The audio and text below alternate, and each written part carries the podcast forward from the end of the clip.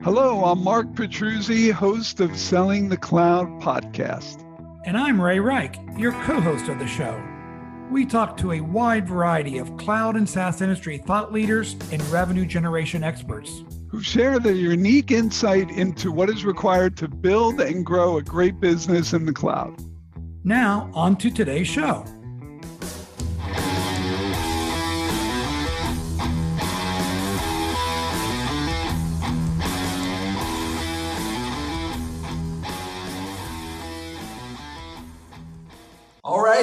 To today's episode of Selling the Cloud podcast. I'm your host, Mark Petruzzi, and I'm here by my co host, Ray Rike.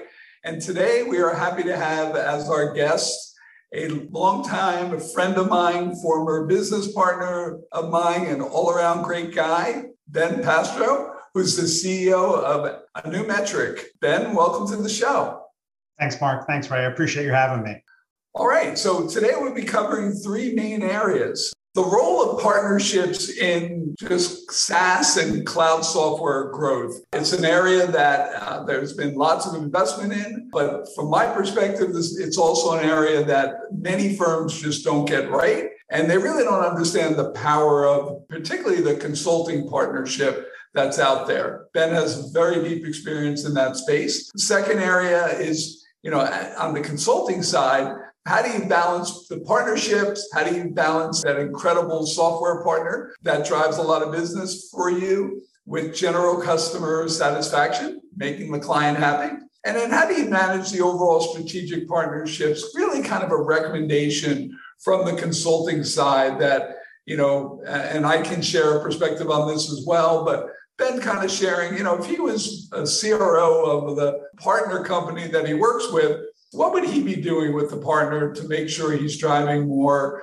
more revenue but before we dive into that ben can you share just a brief background what brought you today and our podcast that we're happy to be joining with you on no, that sounds good. So before I jump in on you know my journey, let me uh, just say congratulations, Mark, on selling the cloud. It's uh, it's a great book. I've learned a lot from it. I've used it with a couple of my clients, and more recently, have received some positive feedback about the Audible version of it. So I hope uh, you have continued success with it. As far as my journey goes, uh, you know, I started my career in life sciences, mostly in the operations of a large pharma company. But in the mid 90s, I really wanted to be part of the innovation and, frankly, the hyper growth that was the tech industry at the time. So I joined Oracle and had a fantastic eight years at Oracle, having been in various roles from consulting to doing delivery work on projects to selling and building practices at Oracle. But the main thing that I would say I found in myself while I was at Oracle is the passion that I had for customers and being in a customer facing role. Lots of things go into the sausage, if you will, of making software and delivering software. But it really comes down to how the customer feels about it and that customer experience. And I really learned that way back when in that experience at Oracle. After Oracle, I wanted to work in a smaller firm where I had the, you know, could have the opportunity to, you know, have a larger impact. Uh, so I joined a company as a partner in a company called Thought Digital, which was an Oracle consultancy based in New York. Mark and I, in fact, worked together at Thought Digital after having worked together at Oracle. And um, we took the company through um, substantial growth, moved into new regions, and ultimately, the Thought Digital was acquired by Zenzar. And after spending a total of about eight years with Thought Digital and Zenzar, I joined a company called Apps Associates. And I was so fortunate to work with an incredible team at Apps Associates. And we took that company from a on-premise Oracle ERP consulting business based in New England to a company that was cloud, completely cloud centric with core businesses across Oracle's cloud applications, AWS, and Salesforce, as well as some wrapper businesses around that. And we were working all across the United States and Europe. So, very substantial growth, very good exit with a private equity firm. And that company continues to grow and bloom today. As far as Anumetric, I am working with founders and leadership teams of technology centric consulting firms And I'm really helping them build better businesses and build more valuable businesses, leveraging the experience that I've had, you know, over the past 20 years. My work, you know, gets into the operations of the company. It gets into helping them build the strategy and actually build the teams for around go-to-market teams, alliances, all the way through to, you know, how to maximize the EBITDA of a consulting organization. And my roles, you know, are either working as an advisor being an investor in the business or being on the board of uh, my clients. And I love the work I'm doing. It lets me uh, work with a lot of younger organizations, and uh, it's exciting. And that's a, a, pretty broad background, and there's a lot to dig into there. So let me try to ask the first question because you do have that long history of working inside enterprise software and cloud companies and also your existing clients or where you're on the board. Does the orientation of the value of a partnership change depending whether you're on the technology vendor side or the consultant slash systems integration side of the house?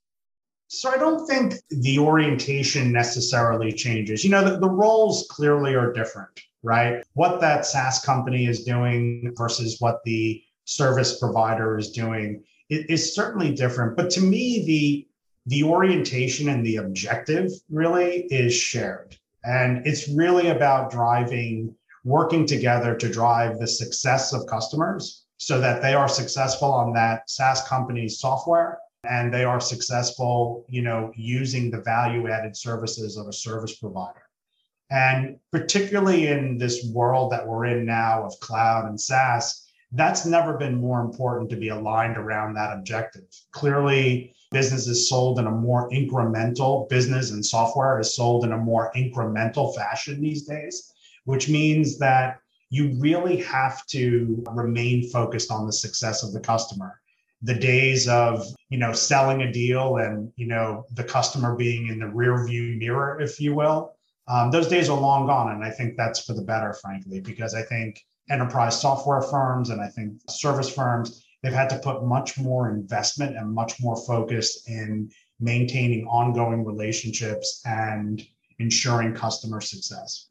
Thank you, Ben, for that. It kind of touches on how this really works and how, frankly, how much fun you can have doing this as well. And, and we had a lot of fun through this process. And I'll tell you what, what happens is when you have a consulting partner, when you have a service partner who really understands how important it is to support the vendor, how important it is to, to drive velocity in the selling process.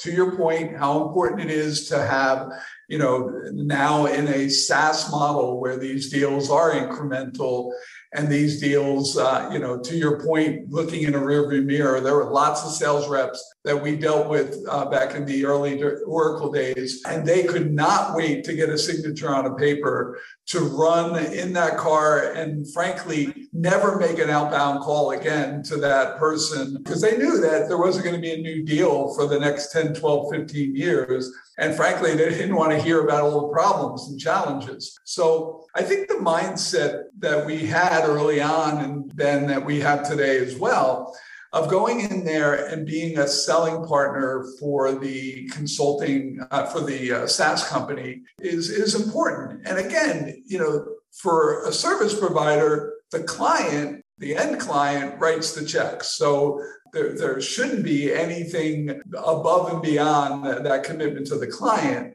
However, there are ways to do really good work as a partner for companies like Oracle, Workday, whomever you may be a partner of, and still do incredibly right by the client as well.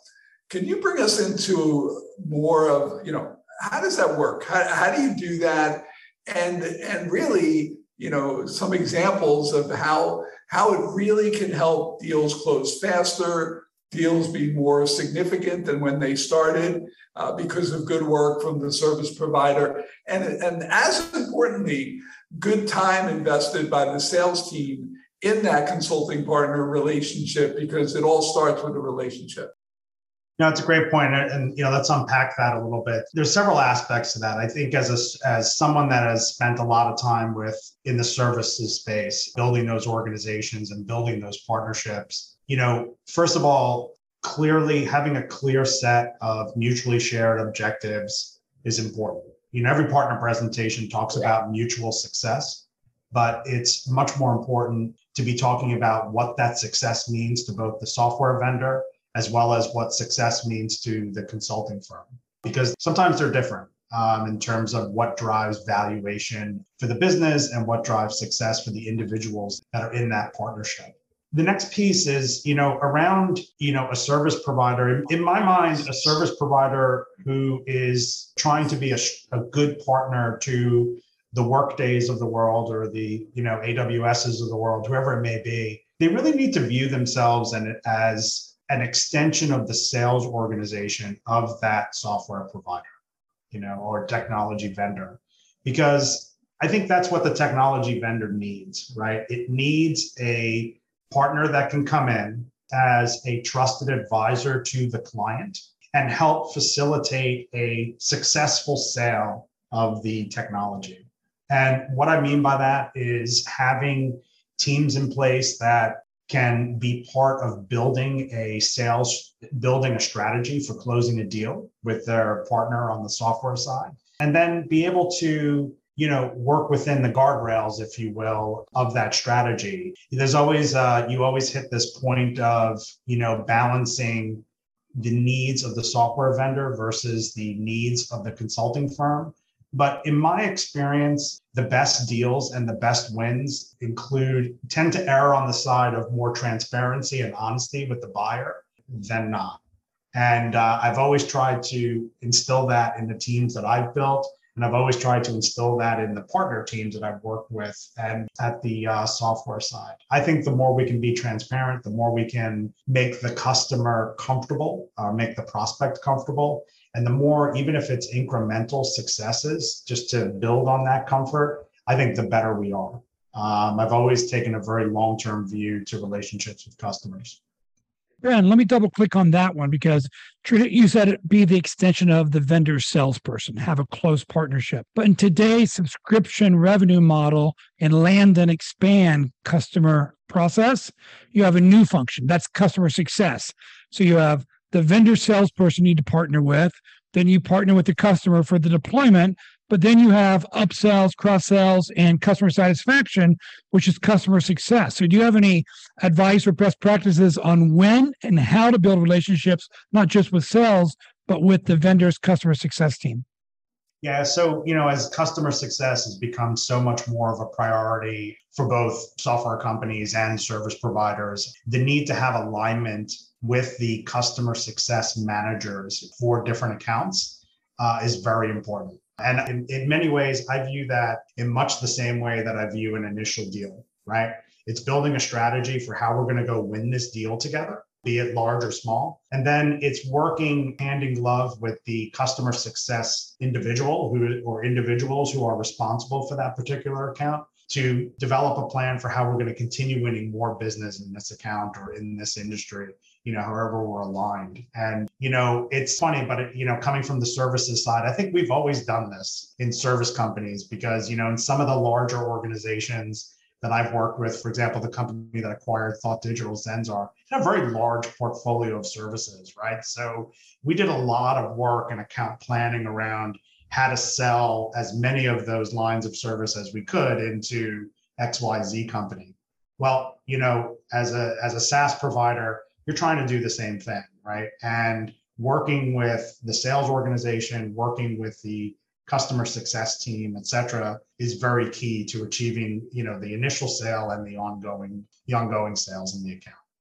Yeah, you know what, Ben, that's really good kind of insight, but I'm gonna I'm gonna take us a little further here. It's time to really open up the kimono. The the opportunity here for sales reps and CROs and SaaS companies is to really figure out the leveraging of this relationship that we're describing. And I'll tell you the way the way this has worked most productively in my experiences is around again when you have a trusted relationship with a sales rep on an account and a sales team that's managing that sales rep, you're able to go into that account, you know, and coordinate and share information back and forth in a way that that so helps that sales team have a higher chance of closing a deal, having the, the ability to move these deals faster, and most important, absolutely most important, have the greatest chance of, of being successful on the initial scope of work, you know, and, and the initial use of that software. So the land part of this, there's no expansion without an appropriate landing at the beginning. So the way we've done this, and you know, it's got it's it's not easy, and it's especially not easy keeping the first and foremost premise in place, and that is you're being paid by a client. So at the end of the day, you can't share information that would be inappropriate or that you're under an NDA for with that client. But especially in, in the prospect stage, you know, you can really keep the client's interest at the top and still share information back and forth. So every meeting we would have, Ben, you and I, back in the day, where we would walk away from a client that, you know, a team like Oracle would be selling at the time, we would walk out of that meeting and say, okay, what's in the best interest of our client? How can we help Oracle out here? Because at that point, if we're supporting them with an Oracle deal, we frankly don't want to see it go to SAP or go to some other company. And how do you do that most efficiently and also most appropriately, you know, first and foremost? And that, that starts with trusted relationships. It starts with just being very, very open with information. And it starts with knowing what you can share what, what you can't share. Can you take us a little deeper into you know how that works maybe an example or two of you know when that really has worked for the vendor on the other side and most importantly at the end of the day worked for your client as well well it's a great question. If you are the service provider the ideal scenario is where you are viewed as neutral and you're viewed as a trusted advisor. And frankly i don't think you can be a trusted advisor without being neutral. You know they go together. You know, the best situations I've seen, and there's one I'm thinking about right now, won't name names, where, and it's happened multiple times, but where, you know, I've told the client or the prospect that, you know, I am going to share some information, not particularly sensitive data, but I'm, I'm going to share some information with the software vendor or vendors that they were speaking with